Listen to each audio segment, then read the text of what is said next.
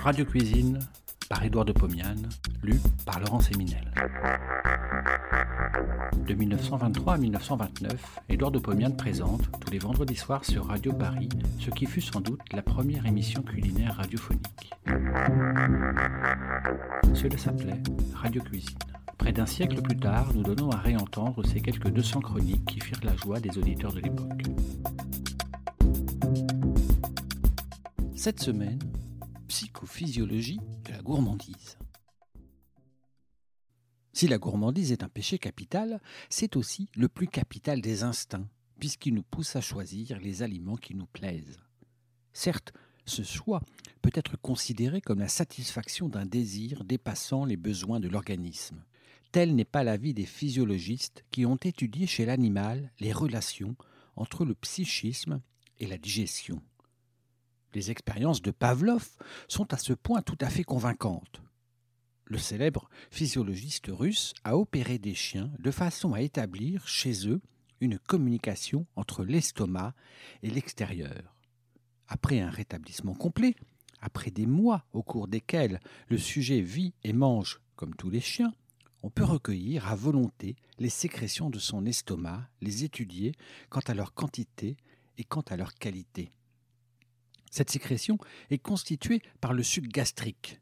Or, tout le monde le sait, le suc gastrique contient de l'acide chlorhydrique et de la pepsine, c'est-à-dire les éléments suffisants pour digérer la viande et toutes les substances albuminoïdes. Si dans l'estomac le suc gastrique est rare, mauvaise sera la digestion. On le conçoit fort bien. Bien plus, le suc gastrique sécrété par l'estomac s'écoule dans l'intestin au niveau de la muqueuse. Son acidité fait naître une substance appelée sécrétine. Cette dernière est absorbée par l'intestin, passe dans le sang et incite à la sécrétion le pancréas et le foie. La bile, venant du foie dans l'intestin, émulsionne les graisses. Le suc pancréatique digère les albumines, l'amidon et les graisses, c'est-à-dire tous les aliments. Ainsi, la digestion ultérieure d'un repas est subordonnée à la plus ou moins grande quantité de suc gastrique sécrété. Revenons maintenant à notre chien, porteur d'une fistule gastrique. Étudions-le et observons quelles sont ses préférences pour tel ou tel aliment. Ce chien, ignorant l'énumération des péchés capitaux, est gourmand. Il aime la soupe à la viande et ne le cache pas. Lorsqu'on la lui montre, il frétille, il manifeste de la joie, il saute dans sa jatte et dévore sa pâtée avec volupté. Le lendemain, montrez-lui une bassine pleine de riz cuit, sans graisse, ou tout simplement de la colle de pâte. Notre pauvre chien flaire son repas, le goûte du bout de son museau, et, s'il n'est pas affamé, il le laisse.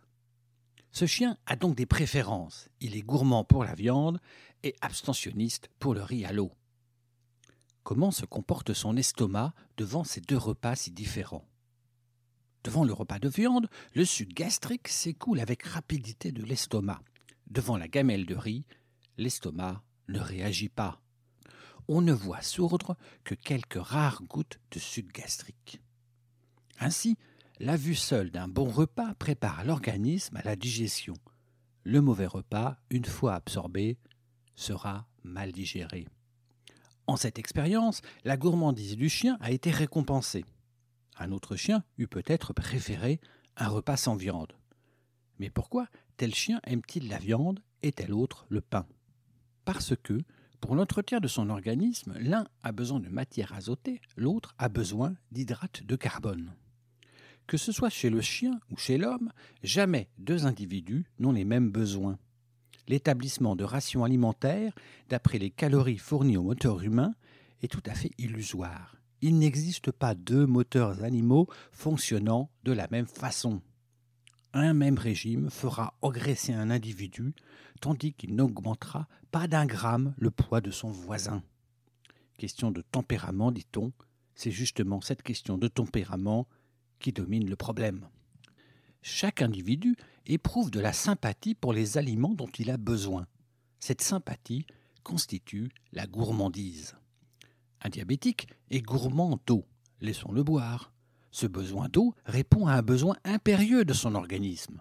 Le diabétique a dans son sang un excès de glucose et de dérivés acides qui l'empoisonnent. Il boit de l'eau pour diluer les poisons. Regardons les enfants à table. Les uns se précipitent sur le gras du jambon et de la côtelette, d'autres n'y veulent toucher. Doit-on, sous prétexte de pédagogie et de dressage, restreindre les premiers et forcer le second à manger la graisse qu'ils n'aiment pas? Non, ce serait peine, physiologiquement perdue. Chacun des deux groupes d'enfants a besoin de matériaux différents pour construire son organisme. Ces besoins se manifestent par la recherche de tel ou tel aliment, c'est-à-dire par la gourmandise. Les enfants remuent, sautent, gambadent. Ils ont besoin d'aliments servant de combustible à leurs muscles. Parmi ceux-ci, le plus précieux de tous est le sucre. Or, les enfants sont avides de sucre, sous toutes ses formes, depuis l'entremets le plus compliqué jusqu'au simple morceau de sucre qu'ils croquent. Doit-on leur refuser la sucette qu'ils réclament? Oui, dira le mauvais pédagogue, qui soutiendra, sans en rien savoir, que le sucre gâte les dents. Non, dira le physiologiste, qui sait que le sucre est un aliment dynamogène de premier ordre. En général, l'enfant est avide de beurre, de fruits. Il mange les raisins verts et les pommes pas mûres. Il a besoin de vitamines. Celles-ci existent dans le beurre, dans les fruits.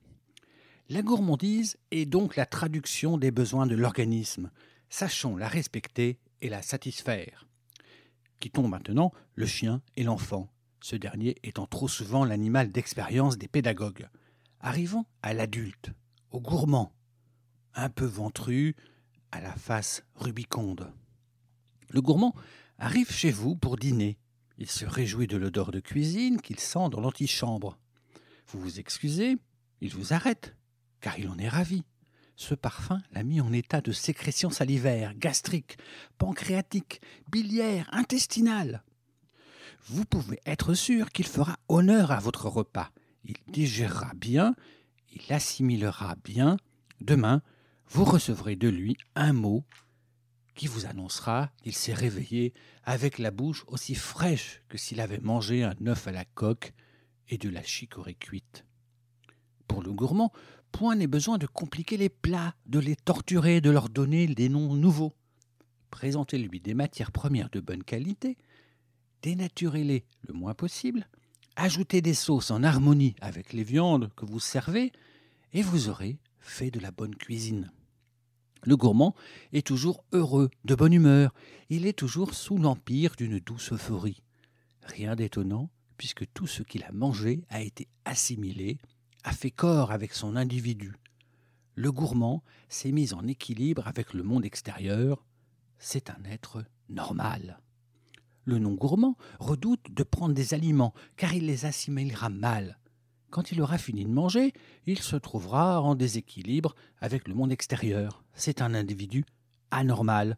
Voici pourquoi il est malheureux, acariâtre, pessimiste, désagréable et dangereux pour ceux qui l'entourent. Comment satisfaire la gourmandise?